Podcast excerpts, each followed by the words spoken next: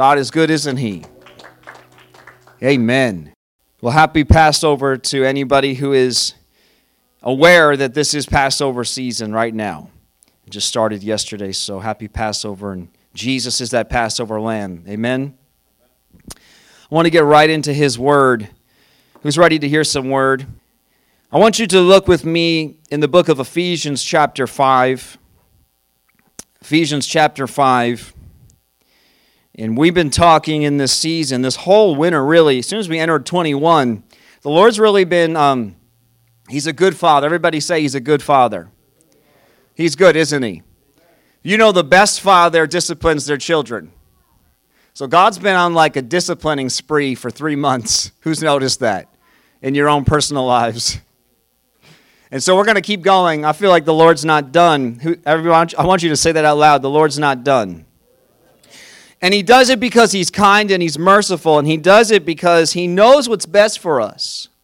And the reason the stop sign exists and the stoplight exists, right? Uh, the reason that we have law and order is not to control anyone, but to protect us. At least that was its intent. Amen. And the reason that God molds us and shapes us and disciplines us into his fashion and form is because it's best for us. He knows, okay, fine, you want to roll that stop sign, you can do that, but you are risking not only your life, but someone else's. That's the purpose. So it's good. Everybody say it's good. And so Ephesians chapter 5, verse 1 says, Imitate God, therefore, in everything you do. I'm reading out of the NLT. Because you are his dear children. I want you to say it out loud. I'm his child. And the word says, because I'm his child, it tells me to imitate him. Verse 10, it says, carefully, everybody say carefully, carefully determine what pleases the Lord. Take no part in the worthless deeds of evil and darkness. Instead, expose them. So be careful, verse 15 says, how you live. Don't live like fools. Everybody say fool. But like those who are wise. Everybody say wise.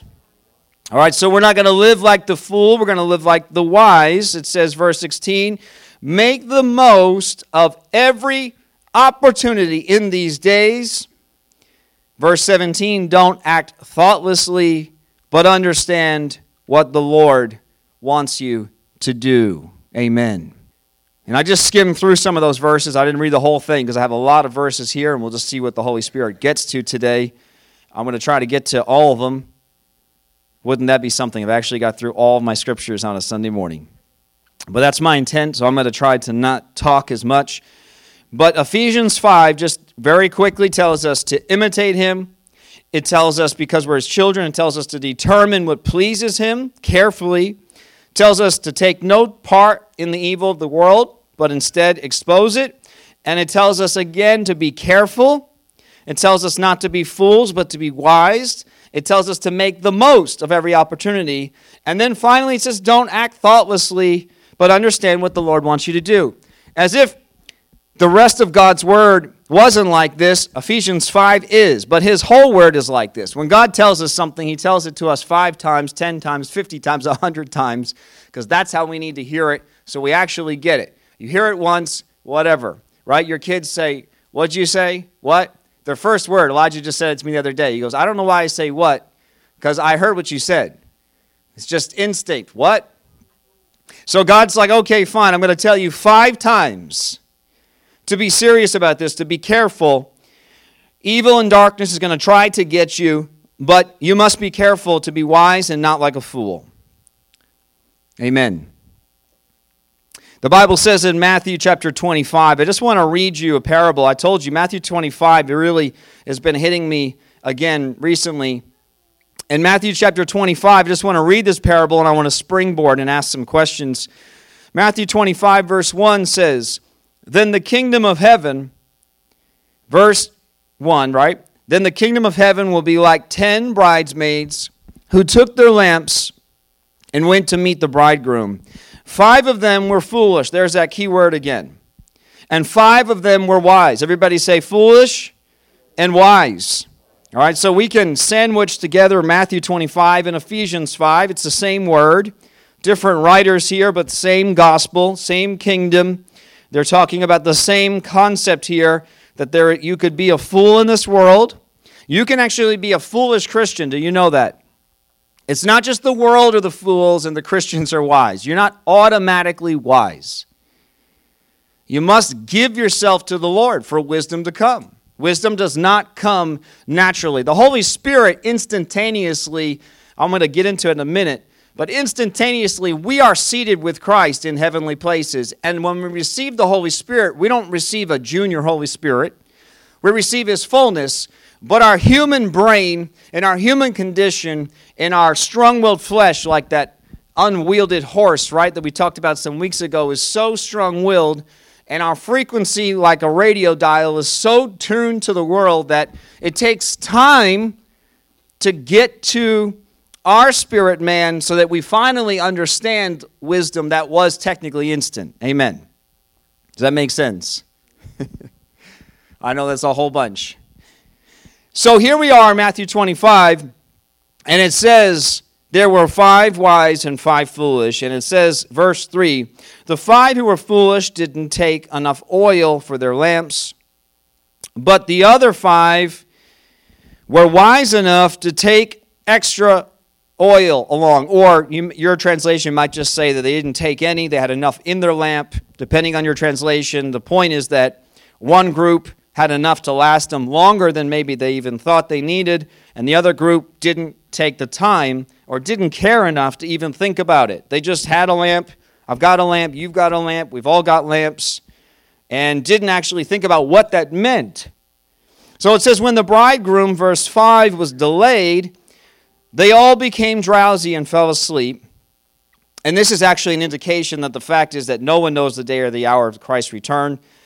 But there is a people when he does return that even though we don't know the day or the hour, that we're ready for the day and the hour. Amen. And then there's a people that's not ready, even though they're in the same category of not knowing the day or the hour. They don't care or they'll get to it. And the Bible says, at midnight they were roused by the shout, Look, the bridegroom is coming, come out and meet him. And all the bridesmaids got up and prepared their lamps. And it says in verse 8 Then the five foolish ones asked the others, Please give us some of your oil, because our lamps are going out. But the others replied, We don't have enough for all of us. Go to buy oil. The bridegroom, it says, Go to buy oil. I'm sorry, wow. Verse 9, but the others replied, We don't have enough for all of us. Go to a shop and buy some for yourselves. Verse 10 But while they were gone to buy oil, the bridegroom came. Who knows who the bridegroom is? Someone say it out loud. It's Jesus, right? So Jesus came, just as he promised he would. And then those who were ready, everybody say ready. So there's a group that was ready. So we know now the story is defining itself. We don't need to, sometimes the parables, we have all these long theologies of what they are, but many times right on the surface is, a, is an explanation, and we know at least this that the Bible tells us here in verse 10 that those without oil were those that, who were not ready. Everybody say they weren't ready. So it says that then those who were ready went in with him to the marriage feast, and the door was locked. Too late, locked, finished. Later, when the other Five bridesmaids returned. They stood outside calling, Lord, Lord, open the door to us. Open the door for us. But he called back, Believe me, I don't know you. So you too must keep watch, for you do not know the day or hour of my return. I'm not going to talk today about the return of Christ. I want to talk about being ready always. Being ready and being serious always. That we are on this earth for a very tiny blip of time. James calls it a wisp of air, a vapor, you know, just passing. It's so quick, it passes away, you can barely even acknowledge that it was. In fact, if you take a speck and you put it in front of your face and you begin to just keep stepping back, eventually it actually will disappear. Eventually, if you get far enough away from this life into eternity, it, this life itself it will be non existent. It will be so far away into eternity, as if eternity is time, but it's not. But as if it were time, it will become so small and so insignificant. And yet, this little sliver of nothingness is everything. This little sliver of time that we are here on the earth, this vapor, it dictates and determines our outcome for eternity. That means it's a very serious thing, isn't it? And something to not be taken lightly. And the Bible says here that there were two groups of people. It did not say that one group was evil and one group was righteous. It did not say that one group believed and the other group did not believe. It says that there was a group of people that were ready and looking for him. They were serious about Jesus and his return. And there was a group that was nonchalant. They were easygoing about it. They kind of just came and went as they pleased, didn't really take the seriousness. Like we, I don't have time to go re- redo last week's sermon. You can listen to the podcast.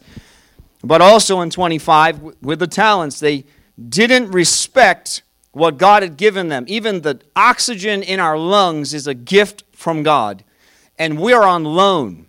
You are borrowing His air to breathe right now, and you have been given this incredible ability to use it for whatever you want. God will let you use His oxygen to even curse Him.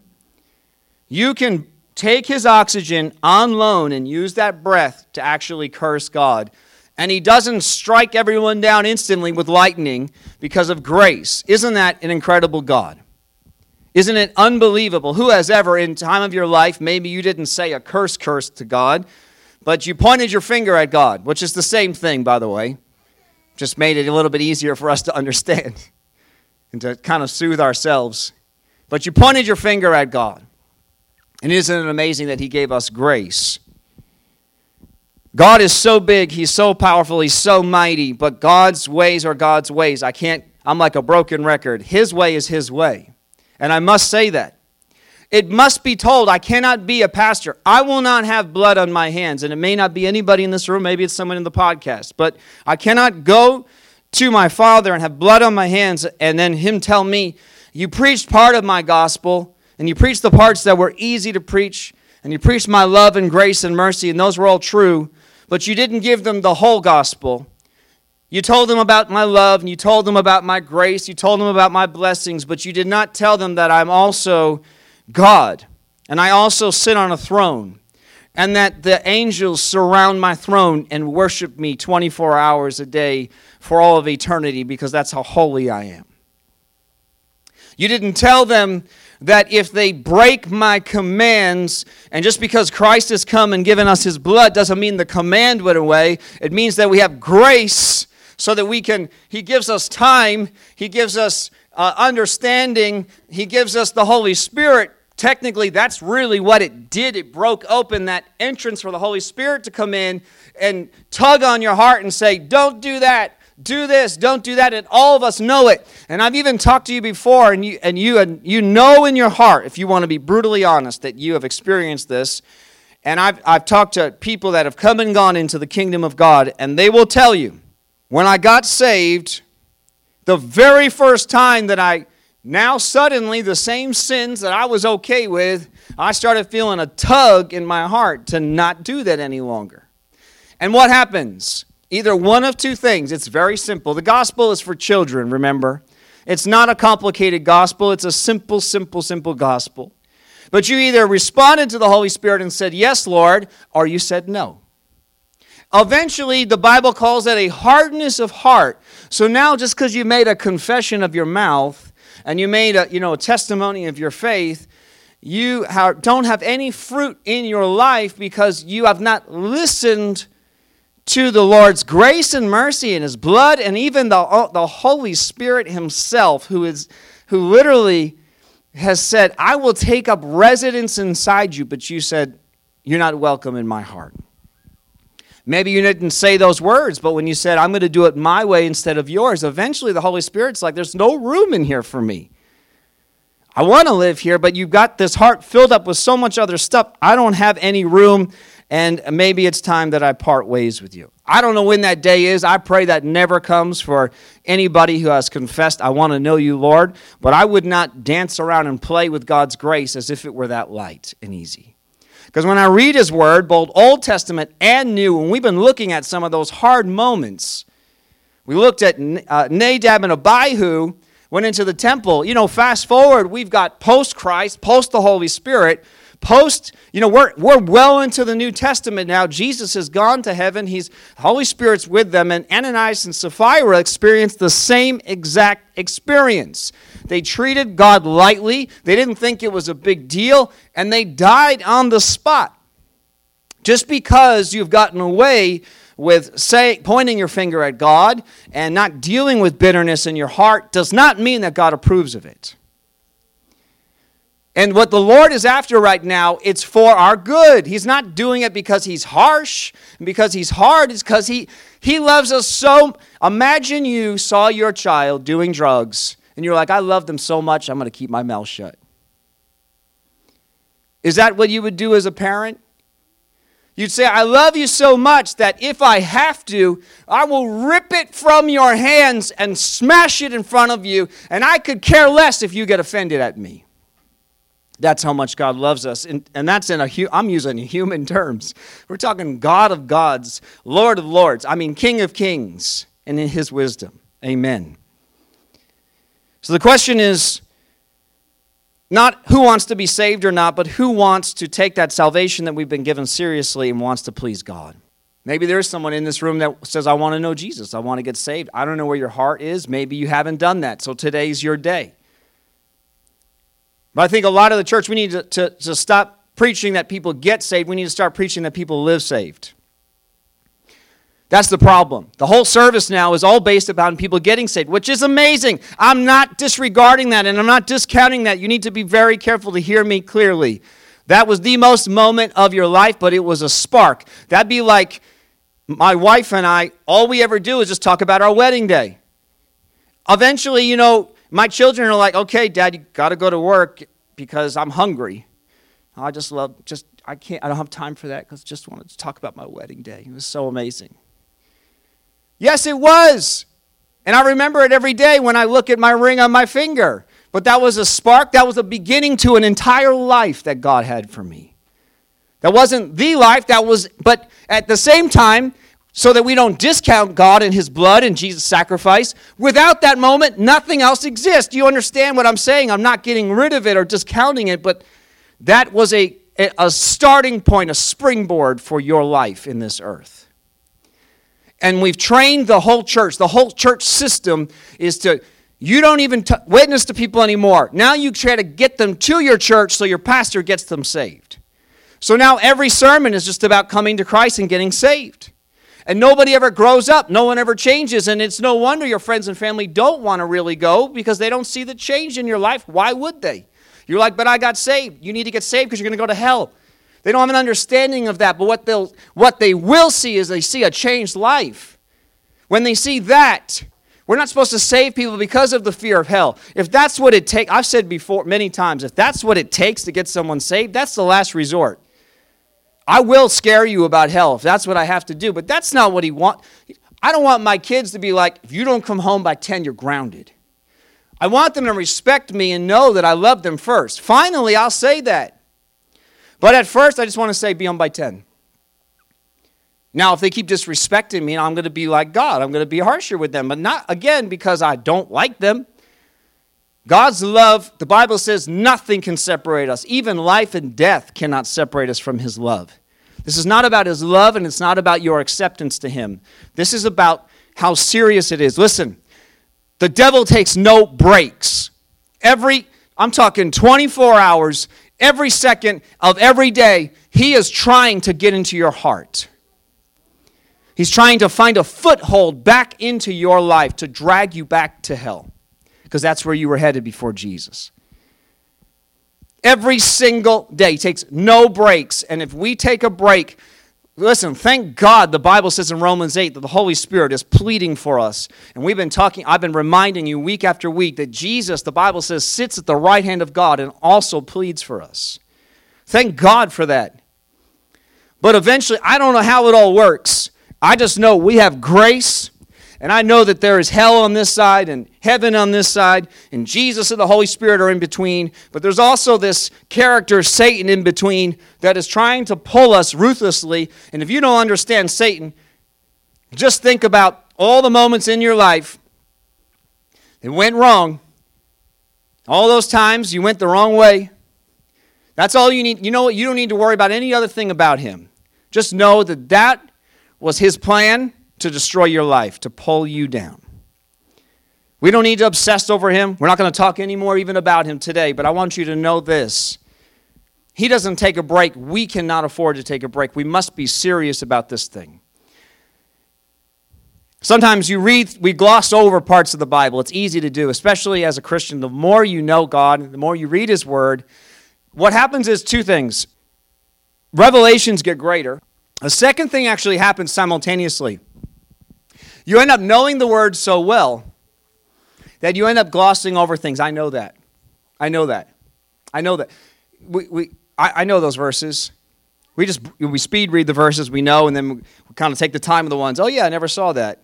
I mean, that's fine in your studies. I'm not saying that's a bad thing, but at the same time, it also can be dangerous because I've asked the Lord many times, how can somebody who has risen up so high and served you so well, how can they fall so far? And I believe the Lord has revealed it many times in many ways to me. It's because they started thinking, I've got it, I know it, I don't need the word anymore. I know the word. I am the word. The word's in me, I'm in the word, which is a truth. But what happened is they became so comfortable with it in their own knowledge that they forgot the seriousness of it. And sometimes we can even read these stories. We're like, oh, Pastor, you're wrong. Matthew 20, that's just about the Lord's return. That's just about the world not being ready and Christians are going to be raptured. Uh, hold on, pause button. Let's just take your theology and put it on a shelf for a minute, and let's just look at the Word for what the Word says. I know it's hard to separate theology sometimes from the Bible. Isn't that funny to say? But what does the Word say? The Word says very clearly that there was a group of people that weren't ready, but they were all aware. This entire group of people was aware. That's what they were there to do it looks to me like this is a group of people that had at least attempted to follow God. I don't want to say they were born again, Holy Spirit filled Christians. I don't know because the scriptures don't say that part, but it at least looks like a group of people like the church of the world. There are those that call themselves Christians, and there are those that are real Christians. I know that that's hard for our human mind to understand, but not everyone that says I'm a Christian is a Christian. Words are cheap. I can say I love you, but if I don't really show my love, eventually Dawn's going to say, You don't love me. You say it, but you don't. It doesn't matter. You could say it all day, every day. I believe, I believe, I believe, I believe. But it's the person who puts their action to the belief that's real belief. I've said it before. You can say, I'm not afraid of gravity, I'm not afraid of heights until the airplane door opens and uh, they say, You know, we haven't really checked your parachute, so, you know, hopefully it works. At that point, doesn't matter what you've said because your words now are going to have some action. And your, your, your actions now are going to prove the real you, the real heart, the real person. Amen. How are we doing today, everyone? God is good, isn't He? He's always good. Say He's always good. I think I need to hear it so you believe me. All of us have been given abilities, things that God has given us, and it's for a very short time, and we can choose how to use them, to use them for Him. We know that nothing in this earth satisfies, only God can satisfy. But really, it's not just that God is the only thing. We say there's a God shaped hole in you and only God can fill it. That's only part of it. You're not going to really be fulfilled, to be honest, and this is why I think people they struggle and this is why they get saved, they get Jesus and then they try to dabble with other things in Christianity, quote unquote, because they're just confused. But you're not really going to be satisfied until it's not just filling that God shaped hole with God, but it's letting God do what He came into that hole to do, and ultimately for Him to come out of you. You're going to feel uncomfortable. Who has eaten at a buffet and then, you know, you can't use the bathroom? I hate to be blunt, but, you know, you're going to feel uncomfortable because that's not how your body was designed. It's going to make you feel like you have a stomach ache. So sometimes people get saved and they're like, I thought things were going to get better and I don't know what I'm missing. And it's because you're not letting God, you're not taking it seriously what He's done, what He came in to do. And until you let God work and work out of you, you were never, ever going to be fulfilled. You're going to dance around and, and come and you're going to do this and do that. And you're like, well, I'm a Christian and everybody's, everybody's a Christian today. Did you notice that? Every rapper is a Christian. Every sports player is a Christian. I just, I don't want to say his name, but like this one I had hope for. He said he was a Christian. He's a well known uh, actor. He, had a, he even hosted a TV show. You can figure it out on your own. But then um, somebody posted a video of him that wasn't like on camera where it was rehearsed. And he was like effing something. And I'm like, what? I was like, oh, it's like a knife to my heart because I was like, that's a guy that I was excited. Well, you know, he says he's a Christian. I'm not, listen, if the Lord says to him, you're allowed to say the F word, that's okay with me. That's between him and the Lord. That's, what, that's between them. But doesn't sound right or feel right to me when I hear him say it as a believer. Does it feel right to you in here? Does that sound okay? And so the, the thing is that we must be serious about this. We must be serious about this thing called Christianity. I was doing some meditating, and there was a time, come on, all you can testify, the older ones, and I'm 38, so I've been in the church for 38 years. So I may be younger than some of you, but literally born and raised in this thing. So after 38 years, I can tell you this that today we have pacified churches. Uh, in some places in our nation, literally, this is true, we have to give TVs away to get people to come to church. I'm not joking. They literally have TV giveaways. We've looked it up to get people to come to church. And then when they get there, almost nothing is required of them. There was a day where the church leadership, they would literally sit down and this was their conversations. How can we get our congregation to do things in the church? How can we engage the people to serve the church and serve the people as part of their growth and fulfillment as Christians? That used to be church leadership conversations. Today, church leadership has to convince their Christian congregation just to be Christians. Am I wrong? Who can say from the old times to the new to the modern times? Who can testify? They say things like I'm trying, I'm doing the best I can. I'm a Christian too. Everyone's a Christian. But actually, they've put little to no effort into reading His Word. Church is not their identity, it's a place to visit. Is that person really trying or doing the best they can? Sin is acceptable because it's just, quote unquote, who they are. That's going to be your new one. Accept me for who I am. Yes, Jesus does love. It doesn't, you can come as the slimiest of slime because, like Paul said, I'll, you know what? I'm going to link arms with Paul. I'm the lowest of the low. Paul said of himself, you know what? I'm, I'm scum of the earth, low of low. I'm using my own words, but, and I'll link arms with him. So it doesn't matter how you come. You can come to Christ as the lowest of low and the slimiest of slimiest. He's not rejecting you because of your sin, but you cannot come into the most holy of holies because that's really what this place has become. No, we don't even, because we don't, you know what it is? It's not people's fault, and it's really going to be the leaders. That's why I'm being so serious about this, because the Bible says if I don't teach you right, and you'd be like, I don't need the teaching. Okay, that's, that's fine. I'm not saying anybody's saying that, but you don't need it. That's between you and the Lord. But the Bible says to me that if I don't teach you right, it's, I'd be better off taking a rock, tying it around my ankle, and go jump in the Hudson River right now. Because if the Lord gets to me, it's going to be a lot worse. And he says, don't, a lot of, you should not desire to become a teacher. Don't desire to do it. Because I'm going to judge you very, very harshly. It's going to be hard. It's not going to be easy for you. I'm not going to let you get away with stuff. And you've got a lot of people that are responsible for your words. So I'm asking for just a little bit of grace. I believe you guys are, but I'm going to I have to just say it anyway. Give me some grace to bring this because it's hard for me to, to say this too, and I also know the Lord's dealing with me. I told you that. The last couple weeks, the Lord really was just like, I said, okay, Lord, I, I don't even know. I didn't, I didn't even feel far from Him, but just to be proactive, like I said, like going to the doctor, like a checkup. Let's go through this stuff. Let's just go through this heart. And you know what? Once you start going through it, you're like, well, you're at the doctor and you're like, nothing's wrong with me, right? All guys do this. I'm fine. Well, I guess there has been a pain in my knee. Well, I guess technically it was my hip too. All right, well, yeah, actually I didn't feel well. My back was off. I didn't sleep. I haven't been sleeping great. Right? Who's, who's ever experienced that before? We're all fine until we start really going through the list. They're like, you're a mess. We need to deal with some things.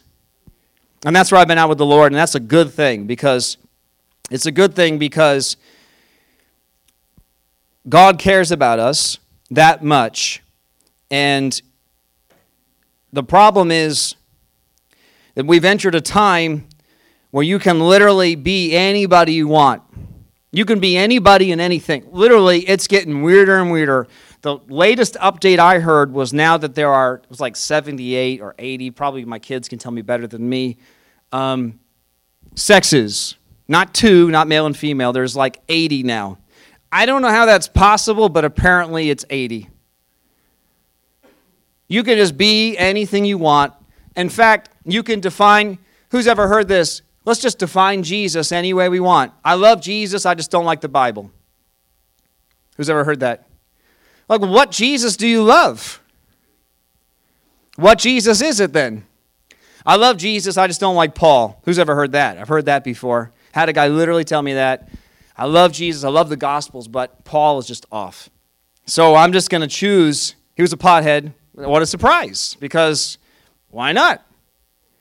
I'll just define my relationship with God in any way, shape, or form I want. I mean, no, I mean, you start, the reason that we have order is again, you can say, Dad, you're restricting me. I want to go out. Or you can, you can say, Dad, I realize that you love me because you've protected me and put a house, put a shelter around me. You've put a, you've put a roof over my head and you've given me food to eat and you've given me everything I need and it's to protect me and to love me You can look at it either way, but it's the same picture, but from a different perspective. Amen. I want to say this, this needs to be said today. Some people take more convincing than others to become a Christian, but I want to say this that even though it was a choice you made, it was actually on a much deeper level than your intellect. And in fact, it was our humility that finally accepted Jesus in our lives. Coming to Jesus was nothing less than supernatural. Everybody say it was supernatural. Even though you made a choice, I want to be very, very clear now, okay? So I don't want to start with this little, with my disclosure, then you forget it. It's got to be like midway or towards the end so that you remember my disclosure.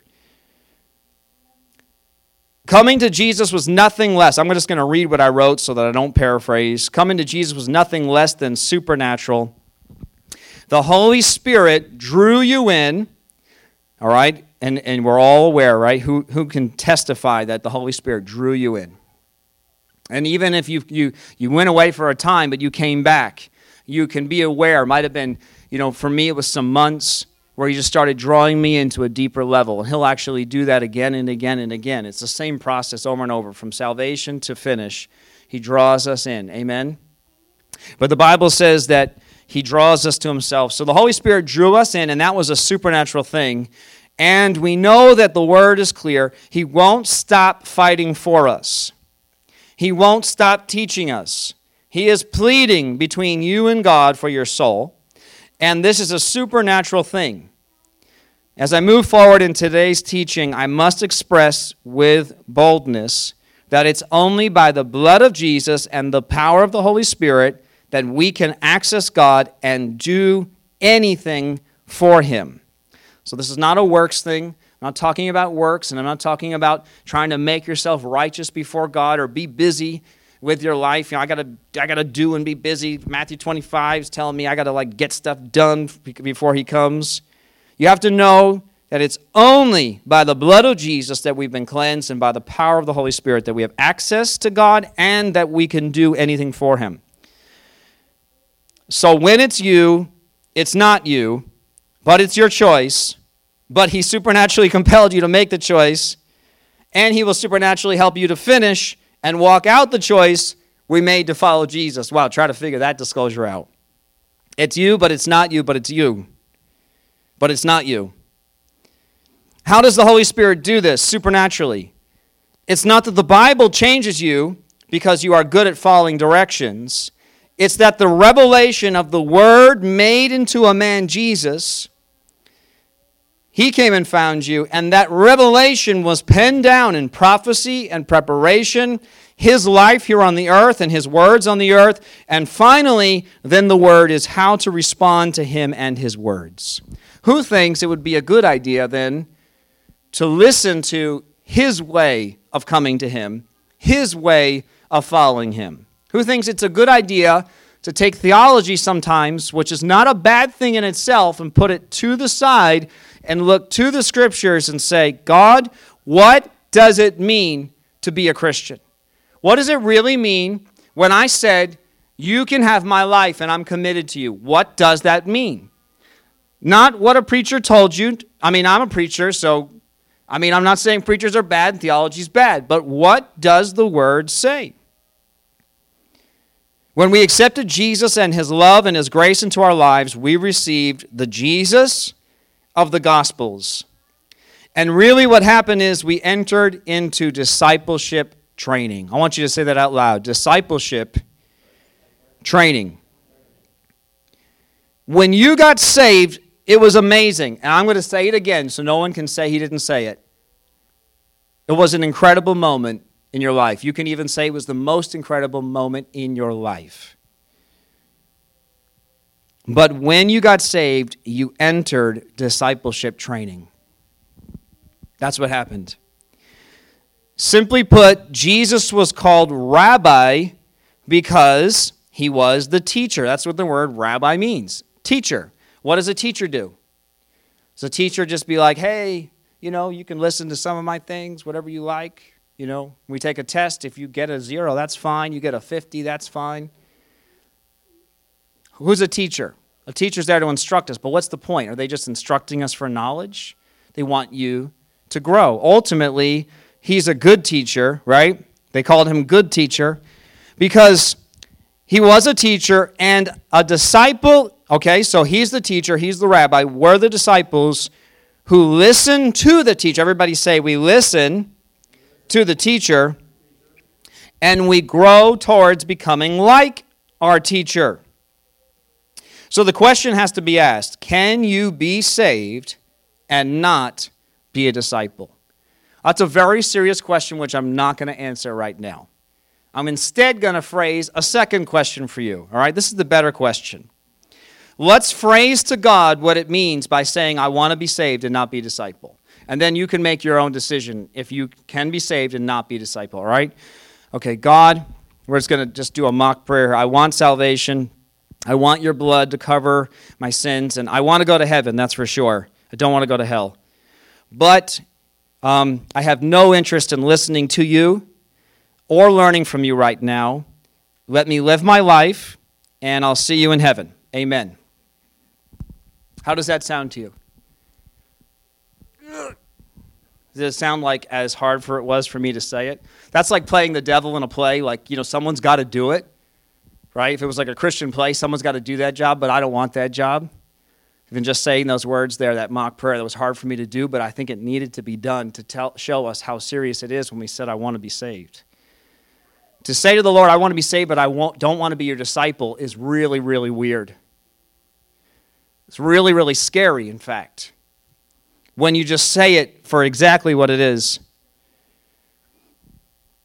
When we phrase it honestly, it's horrifying to think of saying to our humble Savior who went to the cross for us, that I don't want to follow you. Just a few more scriptures and I'll wrap this up for today.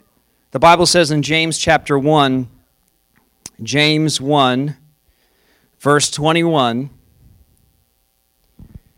it says, So get rid of all the filth and evil in your lives. James is talking to Christians. Everybody say, James is talking to Christians. So that means there was, there's something that happens after salvation. Everybody say, there's something that happens after salvation. It says, Get rid of the filth and evil in your lives. Wait a second, I thought he cleansed me of it. Yes, he did. In the sight of God, you've been cleansed. But who experienced this, right? Many of you guys, I've heard the stories.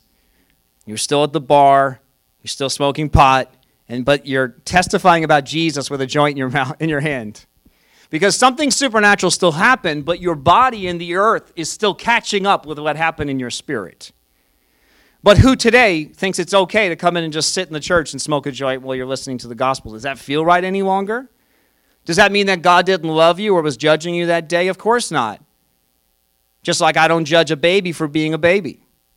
But then as we grow, now I judge them differently. I'm going to treat you differently. Amen?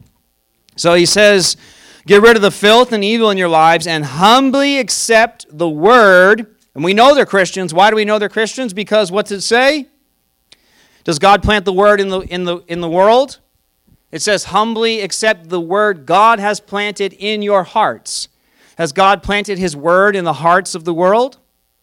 I mean, the Holy Spirit's trying, but it only gets planted. The Bible tells me clearly we don't have time for that theology, but I have to take the seed and I've got to put it in good soil.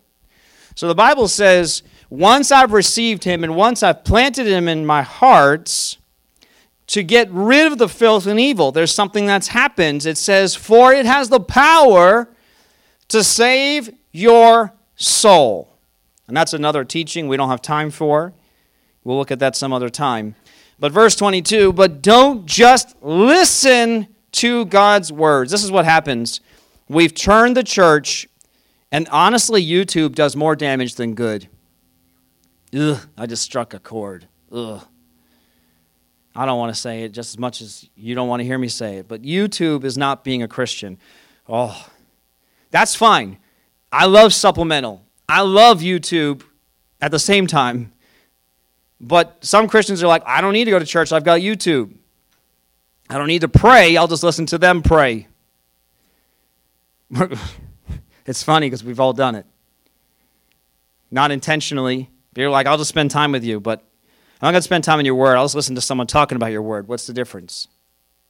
Ugh. Struck a really sensitive chord there, Dawn. Don't just listen to what they say over and over, and all we do is just hear it and hear it and hear it and hear it and hear it and blah, blah, blah, blah, blah. That's what it becomes. Now, now before you know it, you're cooking dinner and you're working in your workshop, Adam, and you're listening to someone talk about God's word, but you're like, because you know all the scriptures, so you're listening to half of it, but you're really just doing what you're doing with your hands, and you think you're spending time with God, but you're not. Don't just listen to God's word, but you must do what it says, Christians. Otherwise, wow, we've talked about a theme here. We talked about the fools and the wise. This is the third time now to close this sermon. The foolish person listens and doesn't do what it says. So, this is what's so strange. I try not to define salvation for you because honestly, I don't understand it. I know it begins with a prayer, and I know it be like a declaration. Something in my heart changes, and I've declared it, and then there's grace, and then one day I'm going to be seeing Christ in heaven. But from that sparking point to heaven, we really don't understand. And some people think it was the prayer that you got saved. Some people think it's the good works that proves that you're saved, and some people are in between. And, in, and what I try to preach in this church is let's not try to define where salvation began and what's going on in grace and it ends. Let's do what Paul said. I haven't achieved it yet, I haven't finished yet, but my eyes are set on the prize. It's set on the finish line. Like Peter, when he looked down, he sank. I'll keep my eyes on Christ and I'll walk this life out. Amen. So my word says, instead of trying to figure it out, do I need to be good? Does it matter? Do I, you know, like, is this just what's best for my life? Can I be a Christian that doesn't live his best life now? Can I be a Christian who lives like a poor life now, but still a Christian? Instead of asking those really stupid questions, let's ask the right question God, what does your word say? And your word says, I must listen and then do what I heard. Otherwise, I'm fooling myself. Whether I go to heaven or not and have less stuff there, that's the wrong question. Literally, we've turned Christianity into it's like, well, you're going you're gonna still go to heaven, you're just going to have less gifts, less reward. That's uh, oh, we must be off. If that's our, that's it. It's like my kids, I still love you. God's still going to love us. But imagine I was like, listen, you, you treat me right, I'll give you more stuff.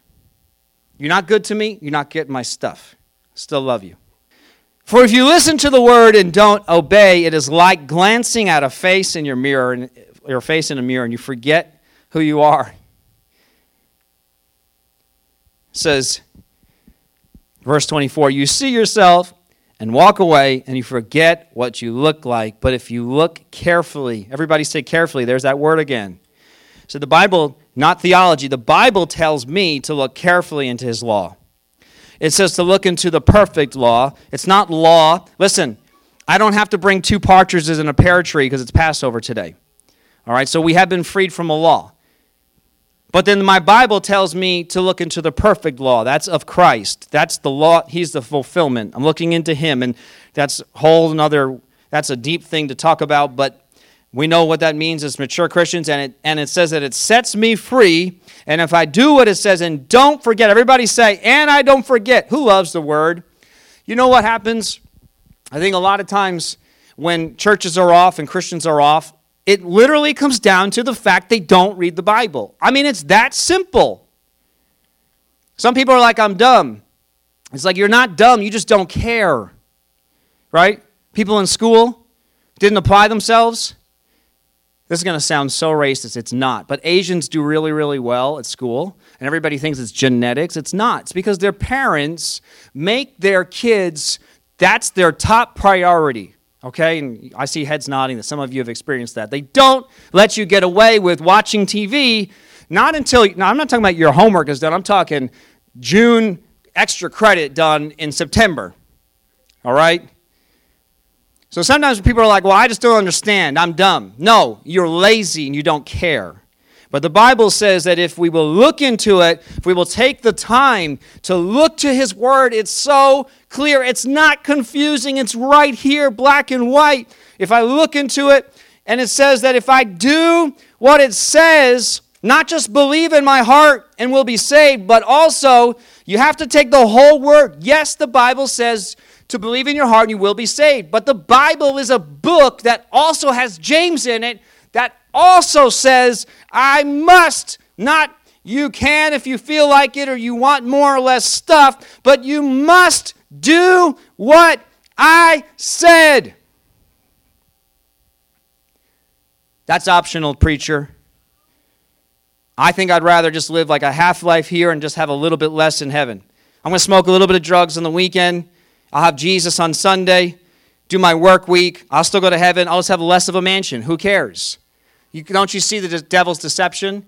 Isn't that so clear that's the enemy's deception? Getting half of the half or even maybe 90% of Christianity to go to hell who thought they were Christians? How many verses do we have to read about knocking on doors and Jesus says, I don't know you, before we realize that there's a crowd that thought they knew him they thought they believed, they thought they knew, and they obviously didn't. And we come up with all these theologies. Well, they're maybe they like just were like a TV Christian. They didn't attend a church. That's a they never said a prayer because then they would have to go to heaven. You realize how theology, the devil puts theologies in the way of actual real scriptures. We don't read the scripture because we don't understand it, because our theology is actually in the way. But if we just read the scripture and put the theology aside, the scripture is clear. It says, if you don't forget what you heard. Wow. So the Bible tells me not just something that I put into action once, but if I don't forget. Now, I bring my kids up a lot. I hate when pastors do that. I can't help it though. Sorry. I hate when pastors bring their kids into every sermon if he doesn't put out the garbage, you know, these two, the older ones have to put out the garbage. If it's been like a month, but I told them last year, you got to put out the garbage on Thursday nights, gets picked up on Friday morning. It's been a year. And they're like, Well, I forgot. Does it change the fact it's not my responsibility to keep reminding you? I told you what I wanted from you. Just because you, for, now I'm going to give you grace. I love you. I'm not going to ground you every single time you don't bring out the garbage. But now, if you stop doing it week after week, do you start to see how God is actually so good to us? He's so kind to us. And then when He deals with us, it's actually mercy and grace. He's being good to us and kind to us. Who believes that today? Anybody? Okay, I guess I do. Thank you, Lord. if you don't forget what you heard, I'm reading fast because I want to finish this, then God will bless you for doing it. And I did not get through all the scriptures, but that's okay. This is where the Lord's got us. Verse 26 If you claim to be religious, but don't control your tongue, you are fooling yourself, and your religion is worthless. So it's not my opinion. Oh, Pastor, you shouldn't judge that guy like that. Oh, Pastor, that's not your place to judge that celebrity. You have no place to judge him for saying the F word. Okay, fine. I won't judge him. I'll let James judge him. What's the book of James say? If you don't control your tongue, you're fooling yourself and your religion is worthless. Maybe it was a slip up. Fine, then that's his then that's grace. I don't think it was a good slip up because it's on YouTube. Probably not a good place to slip up. That people are going to see forever and ever now. And that's a great what a great image of a, just a, a real wholesome Christian who's a celebrity. Pure and, re- and genuine religion in the sight of God the Father means, oh wow, Dawn, here's our scripture caring for orphans and widows in their distress and refusing to let the world corrupt you. You start to read the word, there's a lot more about doing than there is about believing. You can't do unless you believe. Everybody say, I can't do unless I believe. So I'm not discounting belief. I have to believe that I'm a man to be a man. Apparently not anymore, but I thought so. So I'm not getting rid of belief, it's the foundation.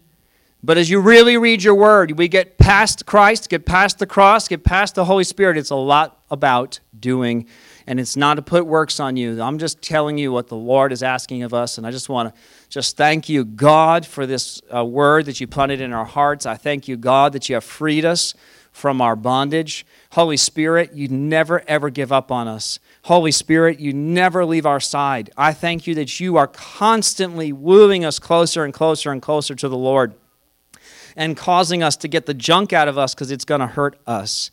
I just thank you, Lord Jesus, for your grace and your mercy that covers this whole church. Every single person in here is walking in your grace, and it's causing us, Lord, to come closer to you. In Jesus' name, amen.